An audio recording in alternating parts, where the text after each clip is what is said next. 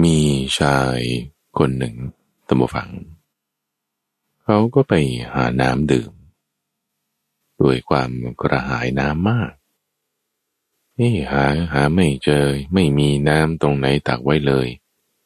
ไปเจอบ่อน้ำแห่งหนึ่งอุ้ยดีใจมาก เปิดดูโอ้มีน้ำจริง ๆ แต่ว่าโอ้โหมันลึกมากเลยจะทำยังไง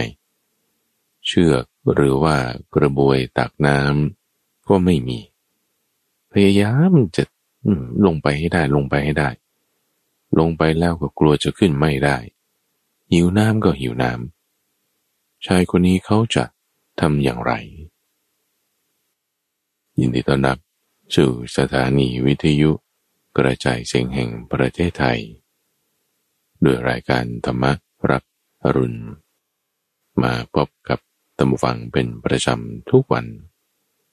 ในแต่ละวันข้าพเจ้าก็จะนำเรื่องราว ที่มีความแตกต่างหลากหลาย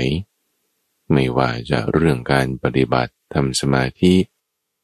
หัวข้อธรรมะหมวดใดบทหนึ่งการนำธรรมะไปใช้ในชีวิตประจำวัน หรือมาพูดเรื่องพระไตรปิฎกบางครั้งก็อ่านพระสูตรให้ท่านผู้ฟังได้ฟังกัน ส่วนในทุกวันสุขอย่างนี้ จะมาเล่านิทาน เล่านิทานที่มีอยู่ในพระไตรปิฎกเป็นนิทานชาดกบ้าง เป็นนิทานธรรมะบ้างคำว่านิทานนั้นตำฟัง ไม่ได้แปลว่า เรื่องเล่า นั่นคือภาษาไทย แต่นิทานะในภาษาบาลี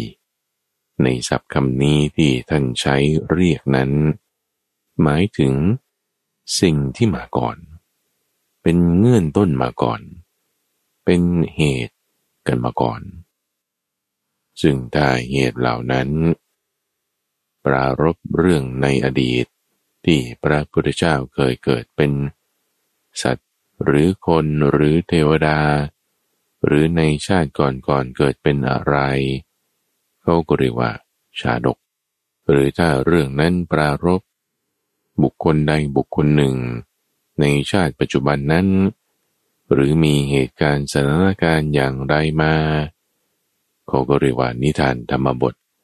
ซึ่งส่วนที่เป็นนิทานนั้นก็เป็นส่วนเสริมขึ้นมาท่านผู้ฟัง เสริมจากหัวข้อธรรมะ ที่พระพุทธเจ้าท่านได้บัญญัติ แต่งตั้งเปิดเผยจำแนกแจกแจง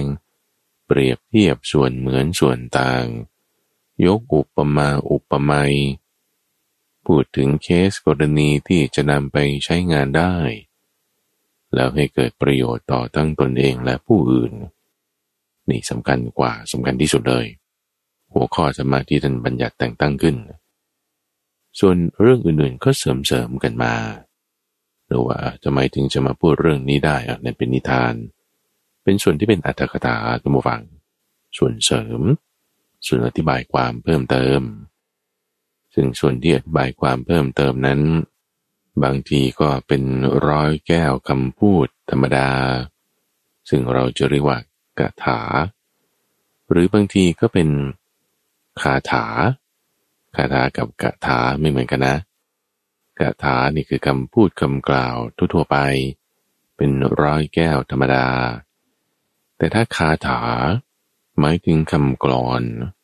มีบทเพียนชนะที่ สละสลวยงดงาม มีรูปแบบแพทเทิร์นที่ชัดเจนนั่นก็คือเป็นคำกลอนนั่นเอง เขาก็เรียกว่าร้อยกรอง ซึ่งตรงนี้พอมีอักษรสระสลวย มีเรื่องราวที่มันวิจิตพิสดารคนบางทีก็เลยไปใส่ใจสนใจในเรื่องนั้นมากเกินไปข้าพเจ้าจึงต้องมาเน้นย้ำให้ ทราบทุกครั้งทุกครั้ง ว่าอย่าหลงประเด็น เพราะว่าถ้าหลงประเด็นแล้ว มันจะไม่เราเสียเวลา เดินออกนอกทาง ไม่ไปตามทางที่มีองค์ประกอบมันประเสริฐแปดอย่าง จุดประสงค์ที่พระพุทธเจ้าเล่าเรื่อง ก็เพื่อให้ปฏิบัติ ให้ลงมือทำไม่ใช่ให้เป็นนักคิด ไม่ใช่ให้เป็นนักวิเคราะห์ เพราะคำสอนเนี่ยมันจะไม่ได้เกิดจากการคิดวิเคราะห์ เพียงอย่างเดียวแล้ว จะพ้นทุกข์ให้เกิดความสำเร็จขึ้นมาได้ อย่าสำคัญประเด็นผิด ก็จึงมีตัวอย่างเรื่องนี้เลยตัวัง เรื่องคนที่สำคัญตัวเองผิด ที่คิดว่า เออเนี่ยฉันจำความรู้ความเรียนอะไรต่างๆ ได้หมดแล้ว ดีแล้วเก่งแล้วฉลาดแล้ว ฉันนี่พ้นทุกข์แล้ว ดีกว่าหรือดีเท่ากันกับผู้สอนแล้ว มันก็ไม่ใช่ใครล้อก็ภิกษุนี่แหละ ภิกษุกลุ่มหนึ่ง สมัยนั้น พระพุทธเจ้าอยู่ที่ อุกตะนคร ในแคว้นสุภควันได้ตรัสประสูตรที่ชื่อว่า มูลปริยายสูตร อันนี้เป็นนิทานชาดกนะทุกฝังนะ ชื่อว่ามูลปริยายะชาดก เป็นสมัยที่มีภิกษุห้าร้อยรูป ซึ่งก่อนที่จะมาบวชนี่สถานะเดิมของท่านเหล่านั้นเกิดอยู่ในตระกูลปรามอยู่ในวรรณปรามพอตั้งแต่เด็กละก็เรียนรู้ความรู้ทางปรามความรู้ทางในไตรเพศคำพีนิคันธุศาสตร์ คำพีอะไรของพวกปรามนี่ รู้ละเอียดจบหมดทุกอย่างเลย ทีนี้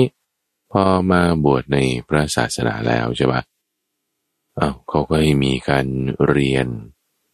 คำสอนของพระพุทธเจ้าจุดไหนอะเรียนไวยากรณ์ เรียนพระไตรปิฎกคือพระไตรปิฎกเนี่ยทุกฟัง ถ้าจะว่ากันแล้วก็คือมีมาตั้งแต่ในสมัยพุทธกาลแล้วแหละนะ แต่จะไม่ได้เป็นรูปแบบที่ชัดเจนเหมือนอย่างในปัจจุบัน ที่ทำเป็นรูปเล่ม แบ่งเป็นสามปิฎกอย่างชัดเจน สมัยก่อนนั้นก็จะไม่ได้ลงอักษร ที่เป็นรูปเล่มแบบในปัจจุบัน อันนี้แน่นอนเพราะว่า เทคโนโลยีเขาไม่มีไม่เหมือนต่างกันอยู่ ก็จะอาศัยการทรงจำแต่ว่าหัวข้อที่ทรงจำเนี่ยส่วนที่จะมีแนวคล้าย ๆ กันก็จะมีอยู่มาก ไม่ว่าจะเรื่องเกี่ยวกับสังยุตตนิกาย อังคุตรนิกายเนี่ยเป็นรูปแบบที่จัดทำมาตั้งแต่สมัยพระพุทธเจ้ายังมีพระชนชีพอยู่แล้ว ตัวอย่างที่เราจะเห็นได้ก็ในสังกีติสูตรนี่ก็มี ที่ท่านพระสารีบุตร จะทำรวบรวมเป็นตัวอย่างไว้ก่อนเลย คือเอาธรรมะที่มีหัวข้อ เหมือนเหมือนกันหรือจำนวนเท่ากัน มาจัดหมวดหมู่ไว้ด้วยกัน อันนี้หมวดหนึ่งข้อ นี่หมวดสองข้อสามข้ออย่างละสิบข้อสิบข้อจัดไป เนี่ยเริ่มมีการทำสังคยนา มาตั้งแต่ก่อนพระพุทธเจ้าจะปรินิพพานแล้วด้วย สังเกตนานี่หมายถึงการสุดขึ้นพร้อมกัน ก็จึงทำให้เกิดการรวบรวมมาต่อภายหลัง สังเกตนานี่ไม่ได้เป็นการรวบรวมนะทุกฟัง สังเกตนาหมายถึงการสุดขึ้น พร้อมกันให้ลงตกเข้าใจเหมือนกันได้ว่าคำสอนนี้ พูดสวดไว้ตรงกันอย่างนี้อย่างนี้ ก็แล้วจึงค่อยบันทึกรวบรวมกันมา เป็นภายหลัง การรวบรวมนั้นมีมาแล้วเนื่องเพระว่าพระพุทธเจ้าตรัสคำอะไรไว้นี่โอ้คนก็จดจ้องจอจะฟังเลยละ่ะ แล้วก็จะทรงจำไว้ให้ดีเลยละ่ะจำไม่ได้ก็จะจดเอาไว้ด้วยละ่ะ จดไม่ได้ก็ต้องจำให้ได้ละทีนี้พอมีระเบียบระบบในการจดจำตรงนี้เราใช้คำว่าพระไตรปิฎกไปซะเพื่อให้เกิดความเข้าใจที่ตรงกัน พวกภิกษุห้าร้อยรูปนี้ตัมฟัง ที่บวชมาจากเป็นตระกูลปราหมณ์มีความรู้ก็คือเป็นนักเรียนมาก่อนนะ เชี่ยวชาญทางด้านความรู้ต่างๆ ของพวกปรามอย่างมาก มาเรียนพระไตรปิฎกครบทุกสูตร ครบทุกเรื่อง ครบทุกหมวดหมู่ ครบทุกสาขาแล้วจำได้หมดแล้ว เออ สุดยอด เยี่ยม เจ๋งดีงาม แม่พระพุทธเจ้า ตรัสเทศอะไรไว้ นั่นคือความรู้ของท่าน ความรู้นั้นเราก็จำได้หมดแล้ว มีความรู้เท่ากันแล้ว คิดว่างี้ มีความรู้เท่ากันแล้ว ก็เหมือนกันในนี้เราจะไปต่างอะไรกันยังไง ก็เหมือนกัน พระพุทธเจ้ารู้สิ่งใด เราก็รู้สิ่งนั้น เรารู้สิ่งใด พระพุทธเจ้าก็รู้สิ่งนั้น พระพุทธเจ้าเป็นสัมมาสัมพุทโธ เราก็เป็นสัมมาสัมพุทโธเหมือนกัน สุดยอด เพียรแล้วท่านผู้ฟังนี่เพียรแล้วนะคิดอย่างนี้ไม่ถูกละคือตั้งตนเสมอด้วยอาจารย์ขึ้นมาเลย ต่อจากนั้นไปจึงไม่ไปเฝ้าพระพุทธเจ้าละ ตั้งตนเป็นปฏิปักษ์กันละ ก็คือหมายความว่า เริ่มจะบัญญัติสิ่งใหม่บ้าง คือเริ่มเริ่มนะ แนวแนวมันออกแล้วเนี่ย ฉันก็ เก่งเท่าพระพุทธเจ้าแล้วจะไปเฝ้าอะไรอีก ฉันก็รู้ความรู้ หมดแล้วจะต้องไปสนใจอะไรอีก คือเพราะว่าที่ติดตามพระพุทธเจ้าก็ต้องการเรียนความรู้ต่างๆ เหล่านี้ไง ตอนนี้เรียนหมดแล้วอะคือความคิดไอเดีย แบบนี้มันเกิดขึ้นมาแล้ว ซึ่งในสมัยก่อนที่จะมีสำนักครูบาอาจารย์ องค์นี้องค์นั้นเนี่ยคือมันมาจากแนวความคิดแบบนี้ ทีนี้พอแนวแนวความคิดแบบนี้มีขึ้นมา สมัยนั้นก็อยู่ที่สุภควัน อยู่ที่เมืองอุกทะนคร พระพุทธเจ้าจึงสาธยาย เทศ แสดง ประสูตรที่ชื่อว่า มูลบริยายสูตรให้ฟังเลยท่านผู้ฟัง คือนี่คือข้อดีของความที่ว่า มีพระพุทธเจ้าอยู่นะ คือถ้าท่านยังมีพระชนชีพอยู่เนี่ย จะมีคำสอนใหม่ๆโผล่มาอยู่เรื่อย เออคำสอนใหม่ ๆ ที่โผล่มาอยู่เรื่อยอยู่เรื่อยเนี่ย จะมีนัยยะที่อาจจะเหมือน หรือเสริมจากของเดิมบ้าง หรือบางทีอาจจะเป็นเรื่องใหม่ไปเลย เป็นปริยายใหม่เป็น สิ่งใหม่เป็นความรู้ใหม่ขึ้นมาเลย ก็มี นี่แหละตัมบูฟังคือมูลปริยายสูตร ที่เป็นความรู้ใหม่ ที่แสดงเทศไว้ณที่อุกตะนคร คือเทศเนี่ยก็ปรารบภิกษุกลุ่มนี้แหละที่คิดว่าตัวเองมีความรู้ความอะไรต่างเหมือน เท่ากันกับพระพุทธเจ้าแล้ว แม้แต่ว่า ความรู้ปัญญาของพระพุทธเจ้าเนี่ยท่านฟัง คือมันเหมือนมหาสมุทรที่ลึกจนแบบไม่ยังจะยังได้ว่ามันลึกเท่าไหร่อะมันลึกมาก จนสายดิ่งที่จะยังลงว่าลึกเท่านี้เท่านี้ตรงนี้ตรงนี้โอ้โหจนสุดแล้วอะ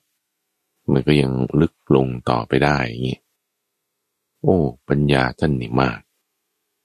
ท่านเคยเปรียบเทียบเอาไว้ว่า สิ่งที่พระพุทธเจ้ามีความรู้ มีความเข้าใจสามารถบอกสอนได้เนี่ยนะ มีปริมาณเท่ากับใบไม้ที่อยู่บนต้นสีสปา ต้นสีสปาก็คือ ต้นไม้ยืนต้นใหญ่ ที่มีลักษณะใบมันจะดกๆหน่อย ใบมันจะติดติดกัน ทีๆกัน แล้วก็ใบใหญ่ด้วย ใบของต้นสีสปาทั้งต้นเลย เยอะมาก รวมถึงพวกที่ร่วงหล่นอยู่ที่พื้นด้วยนะ ทีนี้ท่านก็เลยหยิบใบสีสปาขึ้นมาสองสามใบ อยู่ในกำมือเนี่ยแล้วก็บอกว่าว่าที่สอนนั้นมีแค่นี้เองนะเออที่สอนเนี่ยมีเท่านี้เองทำไมถึงสอนแค่นี้เองอะ่ะ เพราะว่าเรื่องที่รู้เนี่ยมันไม่ได้จะให้เกิดประโยชน์แก่การหลุดพ้นได้ทั้งหมดหรอก ส่วนที่สอนแค่หยิบมือนึงเนี่ย ต่างหากละ่ะ ที่จะเป็นตัวให้หลุดพ้นได้ จึงสอนเรื่องนี้เอาไว้ ทีนี้ที่บอกสอนอยู่ในช่วง 45 ปีเนี่ยนะ แล้วมันเหลือถึงวันนี้ตอนนี้ทุกวันเนี่ยมันมีที่น้อยลงหายไป ขุดค้นไม่เจอลืมกันไปแล้ว ก็ยังมีนะตัมบวังเพราะฉะนั้นที่มันเหลืออยู่ทุกวันนี้มันน้อยยิ่งกว่าใบไม้ในกำมืออีกนะ น้อยลงไปก็ต้องมีสักสองสามใบกับพระเจ้าว่าไอ้ที่มันน้อยลงเหลือแค่นี้มันทำให้เราหลุดพ้นได้แน่ละ่ะ ให้มั่นใจเลยล่ะ แต่สิ่งอื่นที่พระพุทธเจ้ายังรู้ มีปัญญาเข้าใจ มันมีมากกว่านั้นอีกนะแน่นอนอย่างเช่นเรื่องทางคณิตศาสตร์ เรื่องทางฟิสิกส์ชีวะ หรือความรู้อื่นๆต่างๆ ไม่ว่าจะหมวดปรัชญาหมวดภาษา ท่านรู้แน่นอนละ่ะ แต่ไม่ได้บอกสอน เพราะมันไม่ได้เกี่ยวกับเรื่องที่จะหลุดพ้นพ้นทุกได้ ในยะวันนั้น ได้สอนเรื่องมูลปริยายสูตร คือการแยกแยะแจกแจงภูมิ คือเปรียบเทียบระหว่างปุถุชน กับพระอริยเจ้านี่คือเทศเจาะจงให้ กลุ่มภิกษุที่เข้าใจตนเองผิดนั่นแหละให้เข้าใจให้ถูกเลยล่ะ แต่คือแบบ ไม่ใช่เทศว่าเขาโดยตรงไง แต่อธิบายถึงองค์ความรู้ที่มันลึกซึ้ง ยิ่งขึ้นไปกว่า ที่ได้เคยบอกไว้สอนไว้ เรื่องที่ละเอียดลงไปกว่านั้นยกตัวอย่างง่าย ๆ เรื่องธาตุดินอย่างเงี้ยเฮ้ยธาตุดินก็ของมีอยู่ทั่วไปธาตุน้ำธาตุไฟธาตุลมเนี่ย เราเห็นเห็นกันอยู่จับต้องกันได้ ภูเขา อาหาร ร่างกายของเราเนี่ยเป็นธาตุดิน อันไหนมันเอิบอาบเปียกชุ่มไหลไปได้อันนั้นธาตุน้ำความร้อนของเผาของไหม้นี่ก็ธาตุไฟ อันนี้ทั่วไปเลยนะ เราก็จำกันได้ด้วย ดินน้ำไฟลมเป็นอะไรยังไงเออมีระบุไว้อยู่ในกายคตาสติสูตรก็มี ระบุไว้อยู่ในเรื่องอสุภาษสัญญาก็มีจำได้แล้ว แล้วไง โอ้มูลปริยายสูตรนี่ละเอียดลงไปเรื่องธาตุดินเนี่ยทุกฝัง ถึงขนาดว่าสำคัญธาตุดินโดยความเป็นตนเอ่อถ้ารู้ว่าดินคือของแข็ง มีผมขนเล็บฟันหนังเป็นต้นนี่แต่ว่าอย่างยินดีในธาตุดิน สำคัญธาตุดินว่าเป็นของเรา อันนี้คือชื่อว่ายังไม่กำหนดรู้นะ เพราะยึดถือธาตุดินโดยความเป็นตัวตนไง โอ้ปอฟังเรื่องที่ละเอียดลงไป กว่าสิ่งที่ตัวเองได้รู้มาไอ้ความคิดที่ว่าเออฉันเก่งเท่าพระพุทธเจ้ามันหายไปเลยเออนี่ท่านแสดงให้ดูเลยว่า ที่มันละเอียดลึกไปกว่านั้นนะมันมีอยู่นะ จะคิดว่าโอ้ยพระพุทธเจ้าพูดก็พูดเรื่องเดิม ตรัสเหมือนเดิม แล้วก็เปลี่ยนนิดหน่อยนั่นเอง อันนี้เราก็รู้แล้วอันนี้เราก็รู้แล้วภิกษุกลุ่มนี้มีความคิดอย่างนี้ไง แต่พอได้ฟังเรื่องที่โอ้โหตัวเองเราก็ไม่เคยรู้นี่โอ้ความรู้พระพุทธเจ้านี่มากจริงๆไอ้ทิฏฐิความเห็นเนี่ยมันหายไปเลย เราพอสเรื่องนี้ตรงนี้ก่อนนะระวังเรามาดูในสมัยปัจจุบันอย่างนี้เป็นต้นนักเรียนกับคุณครู หรือแม้แต่ลูกศิษย์กับอาจารย์อย่างนี้นะคือบางทีลูกศิษย์ไปเรียนความรู้จากอาจารย์แหละอยู่กันห้าปีสิบปี แล้วก็อาจารย์เราก็สอนเรื่องเดิม พูดเหมือนเดิม อาจารย์รู้สิ่งใดเราก็รู้สิ่งนั้น รู้เลยว่าถ้าถามมาอย่างนี้นะจะต้องตอบอย่างนี้ ฉันรู้หมดแล้วแล้วถ้าจะมีทิฏฐิ มีความคิดว่าเออฉันก็จะตั้งตนมาเสมอโดยครูบาอาจารย์อ้าวอ้าวอ้าว นี่ไม่ถูกนะ เออไอ้ที่ว่าตั้งตนเสมอโดยครูบาอาจารย์เนี่ยหมายถึงว่า คือแบบมาเปิดสำนักบ้าง หรือว่าทำแข่งบ้าง หรือว่าแบบพูดไม่ดีตีเตียนกันบ้าง อันนี้ไม่ดี ไม่ดีอย่าทำทีนี้ที่ว่าทำเหมือนกันบางทีมันก็ต้องอยู่ที่ว่าท่านให้ทำไหมถ้าท่านสั่งให้ทำหรืออนุญาตให้ทำ เราจะทำก็ได้เพราะฉะนั้นตรงนี้มันจะต้องดูให้ละเอียด อย่าดูแค่ฉาบฉวยผิวเผิน ว่าการกระทำอย่างนี้จะหมายถึงการลบหลู่ครูบาอาจารย์ หรือการกระทำอย่างนี้จะหมายถึงการยกย่องครูบาอาจารย์ เจตนานั้นเป็นเรื่องสำคัญกว่า อย่างไรก็ตามระหว่างสาวกกับสาวก กับสาวก และภาษาสดานี่ยมันต่างกันอยู่ เพราะว่าสาวกสาวกเนี่ยคือ เหมือนกับระดับเดียวกันแต่ต่อให้เป็นครูบาอาจารย์ก็ตาม ซึ่งในสมัยพุทธกาลก็มีลูกศิษย์ที่เก่งกว่าครูบาอาจารย์ก็เยอะแยะ ครูบาอาจารย์บางทีเป็นโพธิสัตว์บ้างยังต้องการบรรลุธรรมยังไม่เห็นธรรมขั้นแม้อนาคามีหรือโสดาบันเลยก็ตาม แต่ว่าลูกศิษย์เนี่ยโอ้บรรลุเป็นอรหันต์แล้ว ได้เป็นอริยบุคคลขั้นสูงกว่าไปแล้ว มี แต่ว่าการยกตนเนี่ยมันไม่ดีไง ซึ่งถ้าเราจะยกย่องครูบาอาจารย์ถึงแม้ว่าจะมีคุณธรรมต่ำกว่าเรา ก็ต้องยกย่องท่านในเรื่องการปฏิบัติดีปฏิบัติชอบ เพราะว่าการสอนเนี่ยนะ เป็นเรื่องของเป็นความสามารถของเป็นสิทธิ์ของพระพุทธเจ้าเท่านั้นเลยนะ อย่างสาวกจะสอนอะไรก็ตามก็ต้องสอนตามที่พระพุทธเจ้าสอนไว้ก็จึงเรียกว่าสาวกไงผู้ฟังคำสอนจะไปสอนนอกแนวนอกเหนือ หรืออื่นๆ ที่จากท่านสอนไว้มันไม่ได้ จะพูดเรื่องอะไรก็ต้องอยู่ในแนวนี้ อยู่ในมรรคแปดนี้ นี่คือผู้สอนมีคนเดียวในศาสนานี้ คือพระพุทธเจ้า ส่วนสาวกเนี่ยจะดีเลิศในเรื่องการปฏิบัติตามคำสอน ปฏิบัติตามคำสอน ปฏิบัติดี ปฏิบัติชอบนะ การปฏิบัติดีปฏิบัติชอบนี่จึงเป็นเรื่องของสาวกที่จะทำให้ดีขึ้นได้ ซึ่งสาวกพอปฏิบัติดีปฏิบัติชอบแล้วเอาสอนตามที่พระพุทธเจ้าสอนเนี่ยก็เป็นครูบาอาจารย์ขึ้นมาใช่ไหมถ้าลูกศิษย์จะมีคุณธรรมมีความสามารถหรือเก่งกว่าครูบาอาจารย์ ก็ต้องยกย่องครูบาอาจารย์ที่ประสิทธิ์ประสาทความรู้ ในความที่ท่านเป็นผู้ปฏิบัติดีปฏิบัติชอบ นี่สำคัญทีนี้พอเรากลับมาในประเด็นเรื่องของมูลปริยายะชาดกนี้ ซึ่งนี้จะแตกต่างกัน ระหว่างการเปรียบเทียบกับสาวกคู่กันกับพระศาสดาแต่ซึ่งนี้เทียบกันไม่ได้เลย จึงต้องจัดแยกออกไปเป็นสองส่วน ซึ่งนี่คือนัยยะใน มูลปริยายะชาดกนี้หรือว่าสาวกเนี่ยคิดจะมาแข่งกันกับพระศาสดา แต่พอพระศาสดา แสดงเทศธรรมะที่มีความละเอียดลึกซึ้งยิ่งขึ้นไป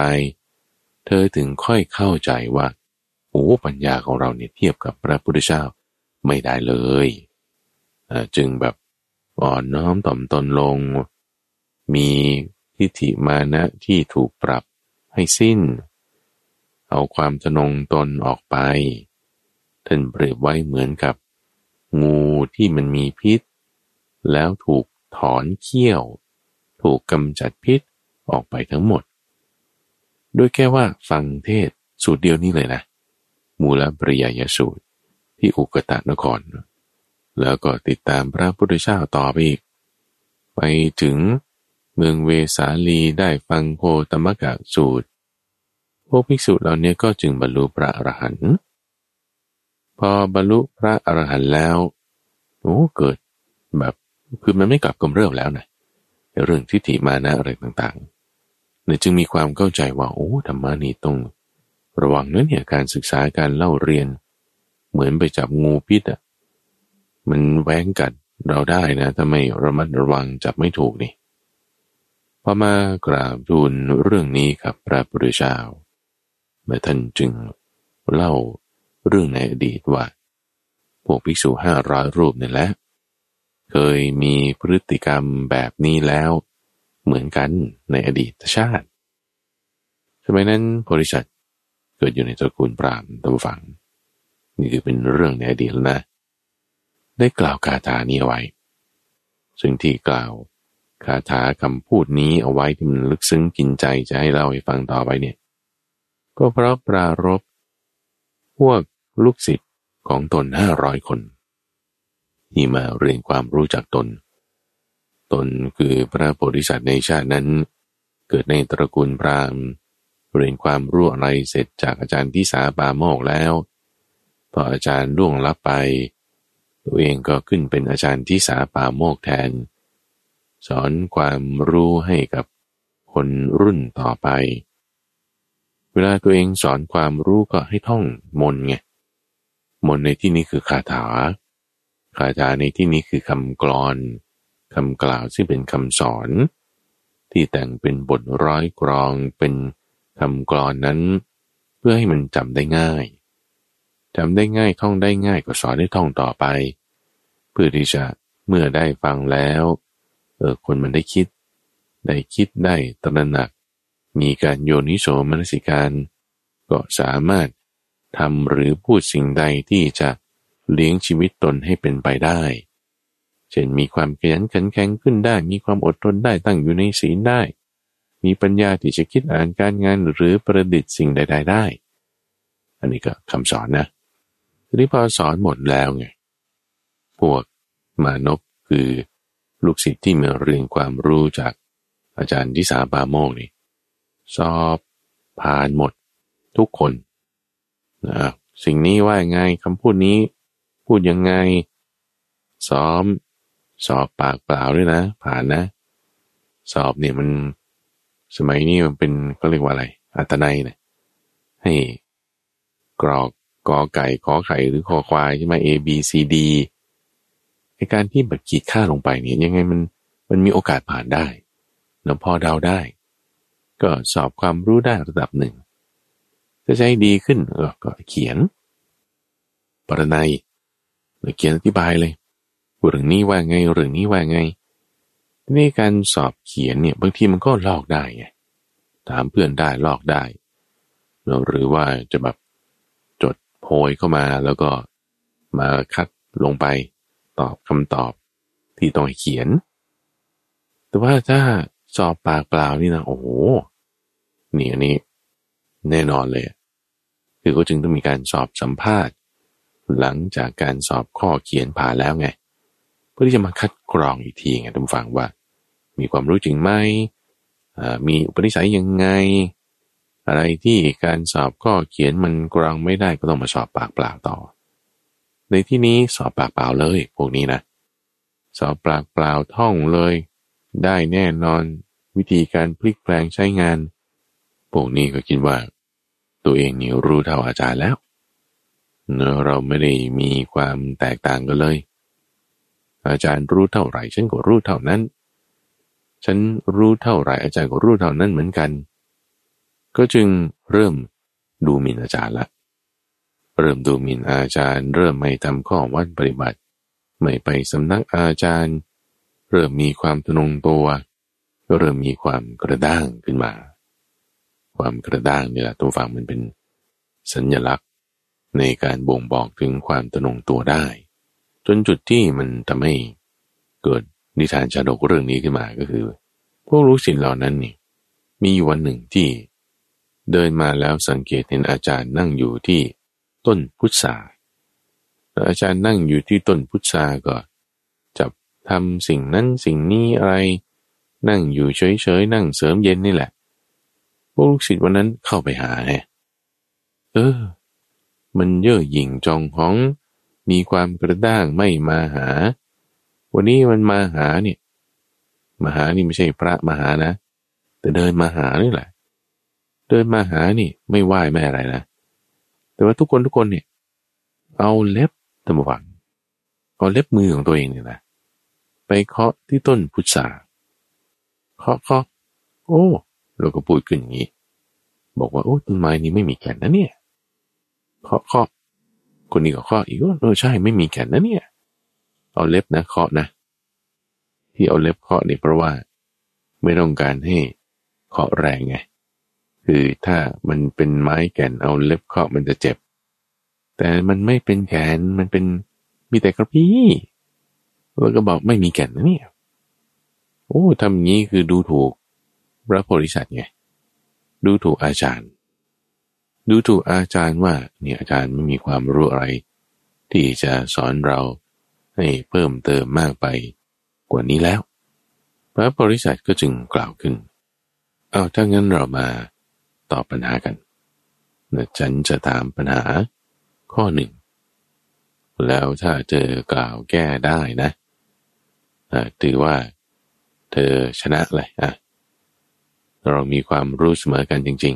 ๆ พวกลูกศิษย์นี่ดีใจเลยตรงที่ว่า เอาแล้วฉันจะได้แข่งกับอาจารย์แล้วคราวนี้จะได้ประลองกันเลยว่าใครเก่งกว่าใครคำถามมีดังนี้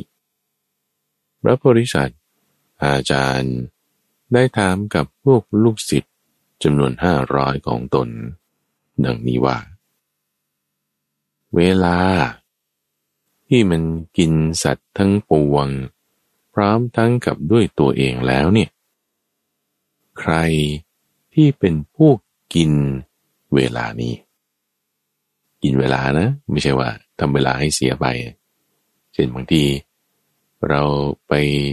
ประชุมกันอย่างนี้แล้วก็มีคนหนึ่งโอ้พูดมากมากมากจริง ๆ เลยเนี่ย กินเวลาคนอื่นเขาหรือบรรยายนี่ยาวนานมาก กินเวลาของขาบต่อไปเขานี่ไม่ใช่กินเวลากันนะ แต่การเวลา ที่มันกินสัตว์ทั้งปวงพร้อมทั้งกับด้วยตัวเองเนี่ย ใครที่เป็นคนกินการเวลา ฟังแล้วเนี่ย อึ้งไปอยู่สักพักหนึ่งนะท่านผู้ฟังพวกลูกศิษย์นี่ เวลาเหรอ กาละเหรอ กินเหรอ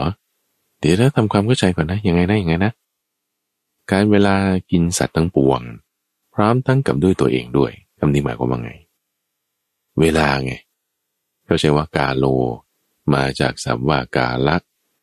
ซึ่งกาละในที่นี้จะหมายถึงตายก็ได้หรือว่าทำกาละคือตาย หรือกาละที่หมายถึงการเวลาเป็นต้นก็ได้ เช่นเวลาก่อนอาหาร เวลาหลังอาหาร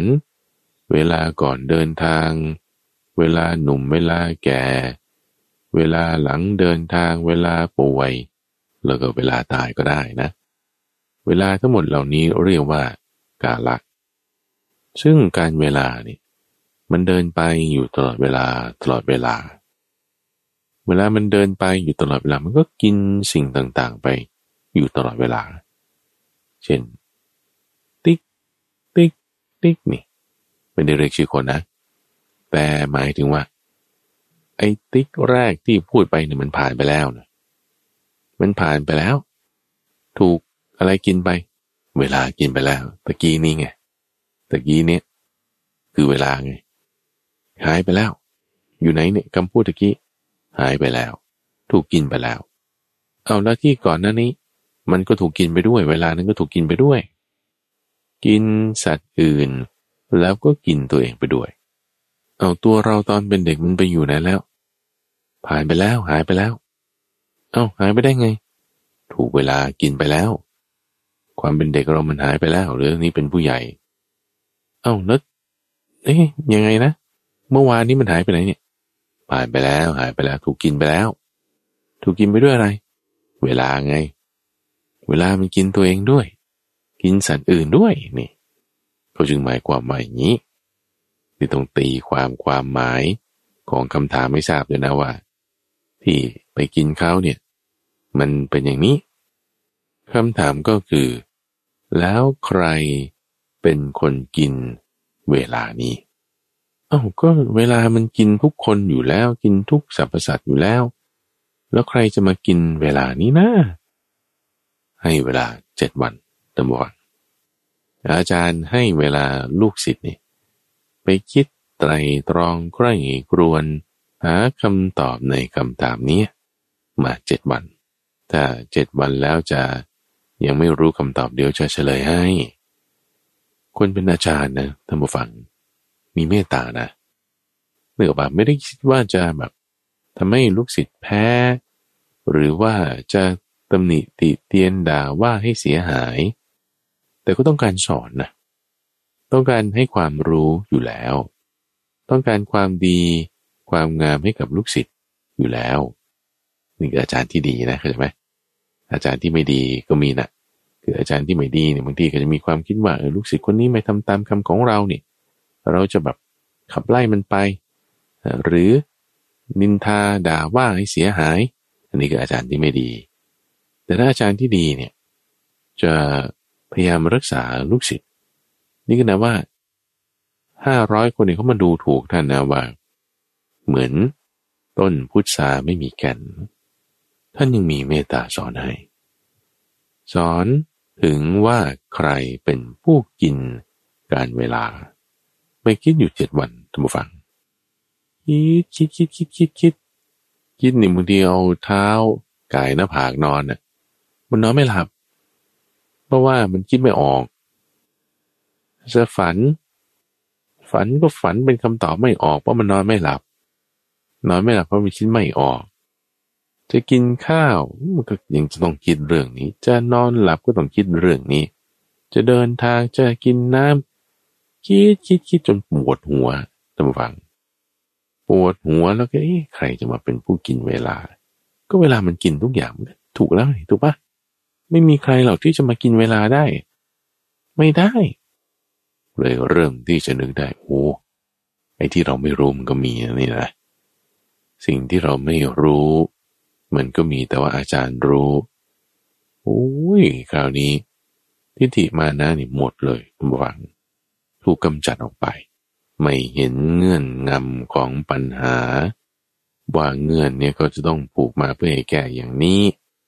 เงื่อนไม่เห็นแล้วไม่ต้องพูดถึงว่าจะแก้ได้คำตอบนี่ โอ้ ไปหาอาจารย์ดีกว่า เอาอาจารย์เป็นที่พึ่ง อาจารย์ก็จึงสอนนะสอนลูกศิษย์ว่า คนที่จะมีปัญญาเนี่ยมันไม่ได้มีมาก เหมือนกับกะลามะพร้าวเนี่ยนะก็วางวางไว้ผลลูกตาเนี่ยจาวตาเนี่ยวางวางไว้วางวางไว้เรียงกันไว้เยอะแยะเยอะแยะนี่ เหมือนคนเหมือนมนุษย์เนี่ยห้าร้อยคนเนี่ยนั่งนั่งกันอยู่เนี่ย หัวดำกันหมดเลยเนี่ยแม้แต่ว่าข้างในมันไม่มีปัญญาเป็นเหมือนจาวตาลที่เขาวางไว้นี่แหละ คือวางไว้คู่กันเนี่ยบางทีก็มองไกลๆไม่รู้ว่านี่หัวคนหรือว่า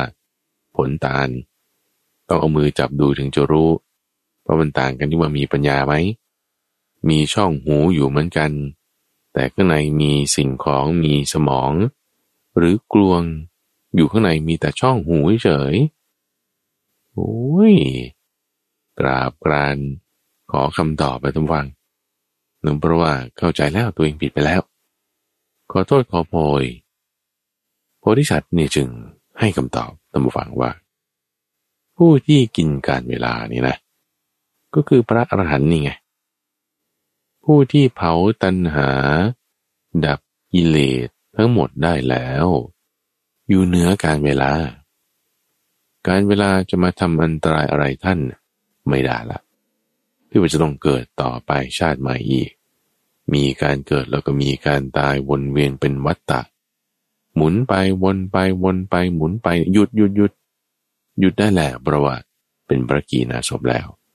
เป็นพระอรหันต์แล้ว พระอรหันต์จึงเป็นผู้ที่อินการเวลา หยุดจบหมด เรื่องที่จะต้องเป็นวัตวนต่อไป โล่งเลยตั้งฟัง รู้คำตอบแล้ว ราะว่าสมัยนั้นไม่มีพระพุทธเจ้าอุบัติขึ้นไง พอไม่มีพระพุทธเจ้าอุบัติขึ้นอยู่คำสอนเรื่องพระอรหันต์โสดาบันอริยบุคคลไรไม่มี แต่ว่าด้วยจิตใจของบริษัทเนี่ยแนวทางที่ว่าจะต้องหาทางตรัสรู้ให้ได้ มันจะมีปัญญาเรื่องพวกนี้ออกมา แต่ว่าส่วนตัวเองยังทำให้บรรลุไม่ได้ เพราะบารมียังไม่เต็ม พระพุทธเจ้านำเรื่องนี้มาเล่าให้ฟังคือ มูลปริยายชาดก เป็นเหตุการณ์ที่ปรารบให้แสดงมูลปริยายสูตร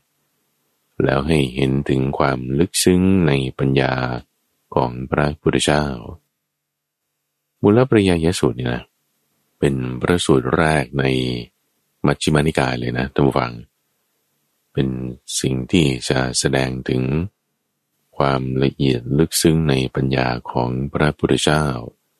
ว่ามูลรากของสิ่งต่างๆอะไรต่างๆมาอย่างไงข้าพเจ้าก็ได้เคยนำมาอ่านให้ท่านฟังฟังแล้ว ในช่วงของคลังพระสูตรทุกวันพฤหัสส่วนรายละเอียดต่างๆ อะไรก็คิดว่านำมาอธิบายให้ฟังแล้ว อย่างละเอียด ในช่วงของใต้ร่มโพธิบททุกวันพุธแต่ท่านผู้ฟังต้องการจะฟังรายละเอียดในพระสูตรนี้ก็ไปหาติดตามฟังกันได้ใน episode ต่างๆ เหล่านั้น ที่นำมาเล่าให้ฟังในวันนี้คือมูลปริยายชาดก เป็นเรื่องในอดีตที่เคยเกิดขึ้น สมัยที่พระพุทธเจ้าเกิดเป็นอาจารย์ที่สาป่าโมก ซึ่งพระพุทธเจ้าเนี่ยเป็นผู้ที่ช่วยเหลือคน เป็นผู้ที่มีความกรุณายังมีเหตุการณ์อีกเหตุการณ์ที่จะนำมาประกอบในวันนี้ ที่ท่านก็ได้ช่วยเหลือบุคคลอื่น พอช่วยเหลือบุคคลอื่นแล้ว คนอื่นนั้นก็มาช่วยเหลือ ท่านกลับบาง มาอุปการะ กระทำตอบซึ่งกันและกัน เป็นเรื่องของพระราชาองค์หนึ่งตมวัง ในชาดกที่ชื่อว่า ติรีติวัชชาดก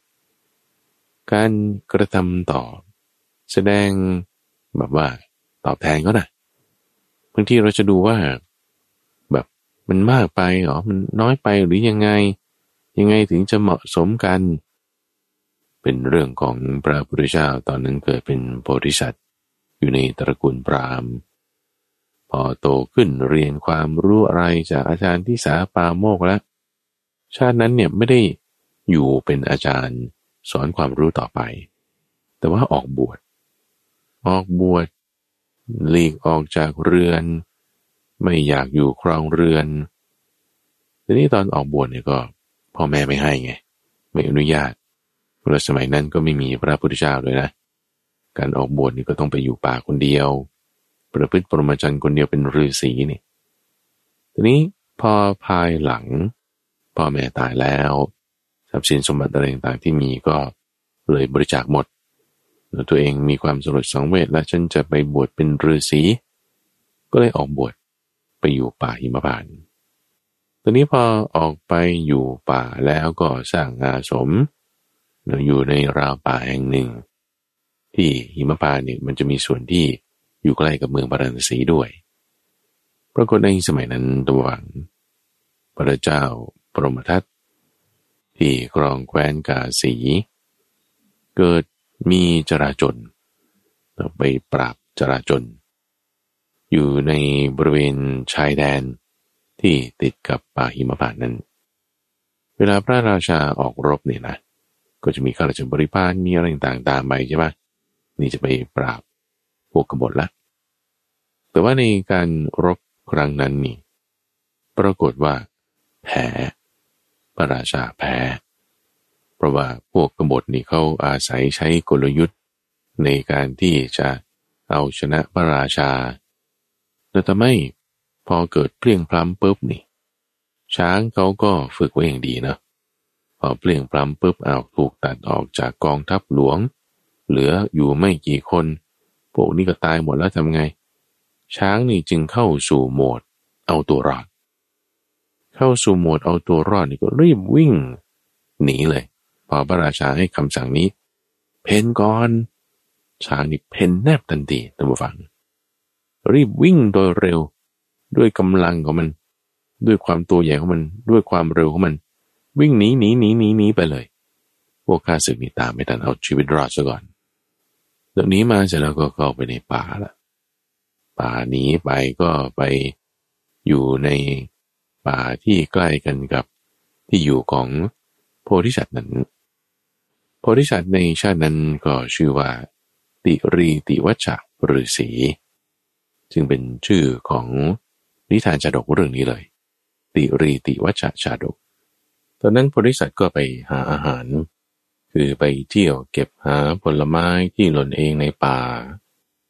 พอพระราชามากับช้าง เห็นที่อยู่ที่น่ารื่นรม ที่เป็นอาสมของฤาษีติรีติวชานี้ จึงเข้าไปแล้ว เห็นเชนาสนะกวาดเรียบร้อย เอ๊แต่ไม่เห็นน้ำฉันน้ำใช้ตั้ง คือตัวเองนี่เดินทางไกลามาแล้วก็หิวน้ำมากเลย ไม่เห็นน้ำฉันน้ำใช้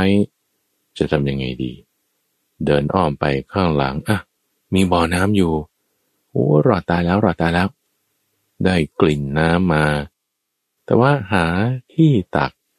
แล้วก็เชือกที่จะผูกเป็นเหมือนกับกออมหรือว่าถัง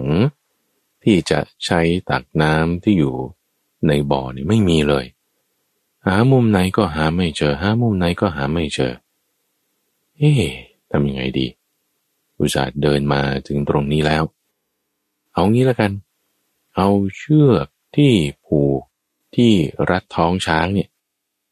ที่เขาจะไว้รัดกับที่นั่งบนหลังช้างเนี่ยนะ ถอดออกมากัน ถอดออกมาใช้สำหรับ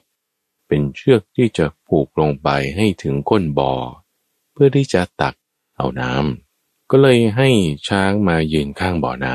ำซึ่งบ่อน้ำที่อยู่ทางด้านหลังกุฏิที่พักของบริษัทนั้นก็คืออยู่ตรงทางจงกรมพอดี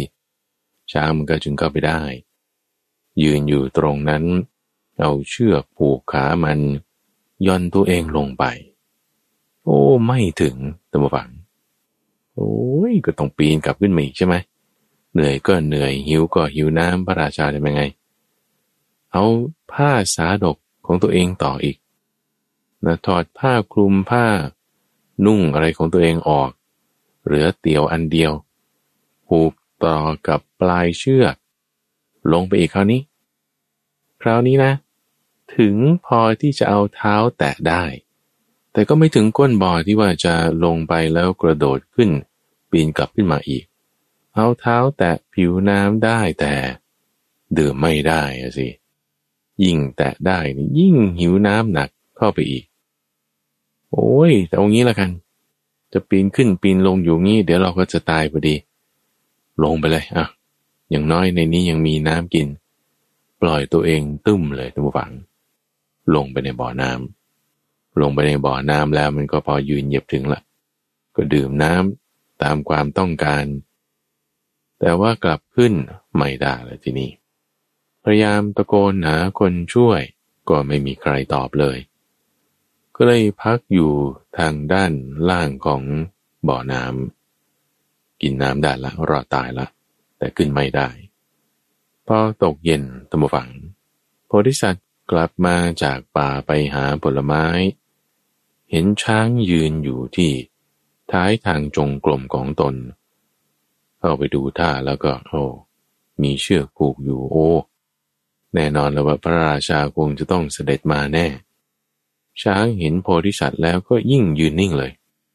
คือเป็นช้างที่ได้รับการฝึกมาอย่างดี ไม่ได้จะทำร้ายใคร ถ้าไม่ได้สั่งอะไรให้ขยับกระเยื่อน โพธิสัตว์ก็จึงไปดูที่ปากบ่อ ตะโกนลงไปได้ยินเสียงพระราชาตอบขึ้นมา จึงจะรีบช่วยเหลือละคราวนี้ จึงเอาผ้าเนี่ยนะ มาผูกเป็น สองสายแล้วก็ทำเป็นค่าตรงกลาง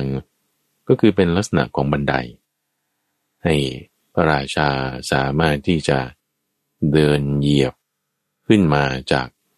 บ่อน้ำมาพักผ่อนอยู่ที่อาสมนั้นประมาณสองถึงสามวัน พอพักเรียบร้อยแล้ว ก็เดินทางกลับ สั่งลาไว้ก่อนด้วยนะทุกฟัง พระราชานี่ให้ ปฏิญญากับโพธิสัตว์ว่าเนี่ยถ้าท่านมาถึงในเมืองเมื่อไรนี่ผมจะทำการกระทำตอบคืออุปการะอย่างดีเต็มที่เลยขอให้ท่านมา ก็รับปฏิญญาเรียบร้อยแล้ว พระราชาก็เดินทางกลับไป ไปเจอกองทหารของตน ตั้งประจำการอยู่ในที่ไม่ไกลจากชายแดน ก็พากันกลับเข้าสู่พระนคร เหตุการณ์นี้ผ่านไปแค่ประมาณไม่ถึงสัปดาห์ท่านผู้ฟัง แล้วพระราชาเนี่ยก็ไม่ได้เล่าเรื่องนี้ให้ใครฟังนะ คือก็ไม่รู้เหมือนกันว่าทำไมไม่เล่า อาจจะกลัวเสียหน้าหรืออะไรยังไง แต่ก็เงียบๆไปไม่มีใครเล่า ก็ไม่มีใครถามก็ไม่มีใครพูดละกลับมาก็ดีแล้วก็พากันกลับ เวลาล่วงไปประมาณสิบห้าวันตั้งฝังโพธิสัตว์นี่ก็จึงเดินทางไปที่เมืองปาราณสี ไปพักอยู่ที่อุทยาน ระราชาพอเห็น โพธิสัตว์มาบินบาตในเมืองจำได้เลยโอ้โหนี่เป็นดาบท เป็นฤาษีที่มีบุญคุณกับเราอย่างมาก จึงลงมาถวายอาหารนิมนต์ให้ขึ้นไปสู่พระราชวังจะทำบริขารเอ่ยที่พักเอ่ยทำอุปการะตอบอย่างดีเลย สั่งให้คนที่ดูแลสวน ในอุทยานเนี่ยมา คอยดูแลรับใช้ดาบทผู้นี้ แล้วก็ทำการสักการะอยู่เป็นประจำทุกวันเลยนะ เดี๋ยวเช้า เดี๋ยวเย็น อาหารเครื่องดื่ม การฟังธรรม มีแต่ไปหาดาบทนี้อยู่ตลอดอยู่ตลอด จนกระทั่งว่าพวกอมาตทั้งหลายเนี่ยทุกฝัง เขาก็งงนะเฮ้ยทำไมพระราชาเรานี่ถึง ไปหาดาบทคนนี้อยู่เรื่อย แล้วก็ให้สการะอะไรต่างๆกับเขา แม่มันมันจะดีแล้วมันเกินไปนะ จะถูกหลอกหรือเปล่านะไม่พอใจ ไม่พอใจแล้วก็จึงไปคุยกับอุปราช ซึ่งอุปราชนั่นก็คือลูกของพระราชาที่ได้รับการแต่งตั้งให้อยู่ในตำแหน่งอุปราช ไปเตือนอุปราชว่า เนี่ยเสด็จพ่อของท่านนี่คือพระราชานี่นะ ทำไมถึงไปคุ้นเคยกันกับดาบทคนนี้ให้มีสการะอะไรต่างๆ อาจจะถูกหลอกได้นะท่านนะ มันมันยังไงก็ให้ท่านช่วย คุยกับพระราชาเสด็จพ่อดูหน่อยว่าเป็นยังไง อุปราชรับคำแล้วก็จึงไปหาเสด็จพ่อละคุยกันในที่นี้บอกว่าเฮ้ดาบทคนเนี้ยก็พระองค์ก็ขึ้นเพิ่งจะเคยเจอนะ เออแล้วก็ไม่ใช่ญาติกันด้วย ไม่ใช่เพื่อนกันมาแต่ก่อนด้วย แล้วก็ไม่ใช่มีเชื้อสายกษัตริย์อะไรเลยด้วย เอแล้วทำไมท่านถึงจะมาดูแลดาบท ติรีติวัชะนี้ อย่างดี ทั้งอาหารเครื่องสักการะอะไรต่าง ๆ นี่ มันมันไม่น่าจะเป็นงั้นนะไม่ควรนะ ถูกหลอกหรือเปล่า พระราชาจึงได้เรียกอุปราชพร้อมกับทั้งพวกอมมาทั้งหลาย มาในคราวนั้นเลยตั้งมาฟังเนี่ยมา เดี๋ยวฉันจะบอกความจริงให้ฟัง จึงเล่าเรื่องราวที่เกิดขึ้นเมื่อสิบห้าวันที่แล้วให้ฟัง ว่าตอนที่ไปปราบจนบทชายแดนนี่เปลี่ยงปล้ำไป ได้รับการช่วยเหลือจากติรีติวัชดาบทคนนี้แหละถ้าไม่งั้นนี่ต้องเป็นผีอยู่ในบ่อน้ำขึ้นไม่ได้ตาย แน่นอน เรายังช่วยดูแลช้างด้วย ขึ้นมาแล้วนี่นะวัตถุดาบทวันนี้ยังเอาน้ำมันมานวดให้ เอายามาทาให้ เอาอาหารให้กิน ให้ที่พักให้ที่นอน เรารอดตายมาได้นี่เพราะว่า ดาบทคนนี้นะ ชีวิตที่เหลือของเราทั้งหมดเนี่ย จริง ๆ มันไม่มีแล้วนะ ถ้าดาบทคนนี้ไม่ช่วยไว้นี่นะ ตอนนี้นี่ไม่ได้จำได้มานั่งพูดยืนฟังกันอยู่ได้นะ ชีวิตที่เหลือทั้งหมดเนี่ยจริง ๆ แล้วจะว่าก็ว่าก็คือเป็นของดาบทคนนี้นะไอ้ที่เราทำการสักการะ มันยังน้อยไปด้วยซ้ำนะ เราตกอยู่ในความลำบากแล้ว มีคนเหยียดมือมาช่วย ถูกความทุกข์อยู่แล้ว ท่านกำจัดความทุกข์นี้ให้โถคนแบบนี้หายาก นี่นอกจาก ตัวฉันคือพระราชาจะถวายความเคารพแล้วช่วยเหลือแล้ว พวกเจ้าทั้งหมดนี่ก็ต้องมา บูชา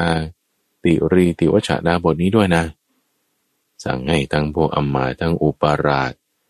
ก็มาทำความเคารพบูชาดาบทนี้ด้วย ด้วยเหตุผลนี้ ด้วยเหตุผลนี้โอ้เขาเข้าใจกันแล้วตอนแรกไม่ทราบไง ไม่ทราบว่าทำไมพระราชาถึงทำอย่างนั้น แต่พอรู้ความจริงแล้ว ว่าอ๋อเป็นเพราะได้เคยช่วยเหลือกันมาก่อนอะจึงทำการอุปการะ ในลักษณะแบบที่ว่า เราไม่รู้เหตุผลในคราวก่อนๆว่า มีเรื่องอะไรกันมาก่อนแล้ว จึงไม่เข้าใจการกระทำเนี่ยเรื่องที่พระพุทธเจ้าเล่านี้ก็ปรารบท่านพระอนุนท่านผู้ฟัง ที่ในคราวที่ได้จีวรมาอย่างมากมาย จากพระเจ้าอุเทน เป็นหลายๆ ร้อยผืนเนี่ยนะ ก็เอามาให้ลูกศิษย์ของตนคนหนึ่ง ซึ่งลูกศิษย์ของท่านพระอนุนคนนี้ ก็ดูแลรักษาช่วยเหลือ แบ่งเบาภาระท่านพระอานนท์อย่างมากเลยแต่คนอื่นๆที่เห็นเพียงภายนอกก็ไม่รู้ไม่เข้าใจว่าแม้ทำไมพระอานนท์เนี่ยถึง จะมาเฟลเวอร์ถึงจะมารักพอใจ เด็กคนนี้มากแท้ ไม่เข้าใจ ก็เลยมาติเตียนท่านพระนนท์ว่าสงสัย จะเป็นเพราะนี้เป็นเด็กเส้นนี้เป็นเด็กที่ชอบพอใจกัน คือคนเราเนี่ยพอไม่พอใจอะไรตัวเองไม่ได้ของอะไรบ้างปากนินตาไปมันก็ตีเตียนไปหมดทุกคนทุกคนน่ะแต่ว่าพระรูปนี้ที่ท่านพระอนนท์ออกมาให้นี่นะ ท่านก็แบ่งถวายกับ ภิกษุผู้ร่วมอุปชาทั้งหมดเลยนะเออก็ไม่ให้ถูกกระหาไม่ให้ถูกตีเตียนได้ แม้ทำดังนั้นก็ยังถูกกระหาถูกตีเตียนอยู่ดีพระพุทธเจ้าจึงสอนด้วยนิทานจาดกเรื่องนี้ ซึ่งเราโครงเรื่องนี้ก็จะคล้ายๆกับเรื่องของคุณะชาดกที่ได้เคยนำมาเล่าให้ฟัง สักเมื่อต้นปีหรือปลายปีที่แล้วนี่แหละนว่าด้วย สิงโต มาได้รับการช่วยเหลือจากสุนัขจิ้งจอก ในคราวที่กระโดดไปล่าสัตว์แล้ว ขาทั้งสี่ข้างเนี่ยเดินไปติดอยู่ในบ่อขี้ตม ลุกขึ้นไม่ได้ สุนัขจิ้งจอกช่วยเหลือมา จึงพามาอยู่ด้วยกันในรัง แต่คนอื่นไม่เข้าใจ คิดว่าทำไมสิงโตจะต้องมาคอยดูแล สุนัขจิ้งจอกตัวนี้อย่างดี จึงจะไล่หนีจึงจะไม่พอใจมีเรื่องกระทบกระทั่งกัน ก็ลักษณะเดียวกัน พอได้ทำความเข้าใจกันแล้ว ก็จึงอยู่ร่วมกันอย่างผาสุกตั้งแต่นั้นมาท่านผู้ฟัง วันนี้จึงให้ได้ฟังนิทานชาดกทั้งสามเรื่อง คือมูลปริยายชาดก และติรีติวชชาดกยังรวมถึงเรื่องพิเศษเสริมแถมคือกุณาชาดก มีเคล้าโครงเดียวกัน จุดประสงค์ประเด็นที่เราจะได้เรียนรู้นั้นก็คือว่า ความละเอียดแล้วยังมีละเอียดอีก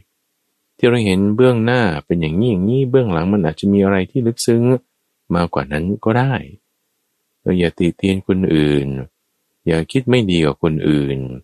อย่ายกตนข่มคนอื่นการไม่ยกตนข่มคนอื่นก็ได้เรียนรู้จากเรื่องของมูลปริยายาชาดก ลึกซึ้งอะไรไปกว่านั้นมันมี และมันอาจจะมีเรื่องราวมาก่อนภายหลัง ที่มีความซับซ้อนอยู่ในติรีติวชาชาดก เป็นอยู่ทาหรณ์ที่เราต้องได้ระมัดระวัง มีความสำรวม คิดให้รอบคอบนั่นเอง ในช่วงของนิทานพัฒนานั้นก็จะมาพบกับตัมวังเป็นประจำในทุกวันศุกร์ตั้งแต่เวลาตีห้ถึงหกโมงเช้า ทั้งสถานีวิทยุ กระจายเสียงแห่งประเทศไทย ท่านสามารถติดตามรับฟังย้อนหลังได้ ในระบบพอดแคสต์หรือว่าที่เว็บไซต์ปัญญา .org p a n y a .org ข้าพเจ้าพระมหาไพบูรณ์อาภีปุณโญแล้วพบกันใหม่ในวันพรุ่งนี้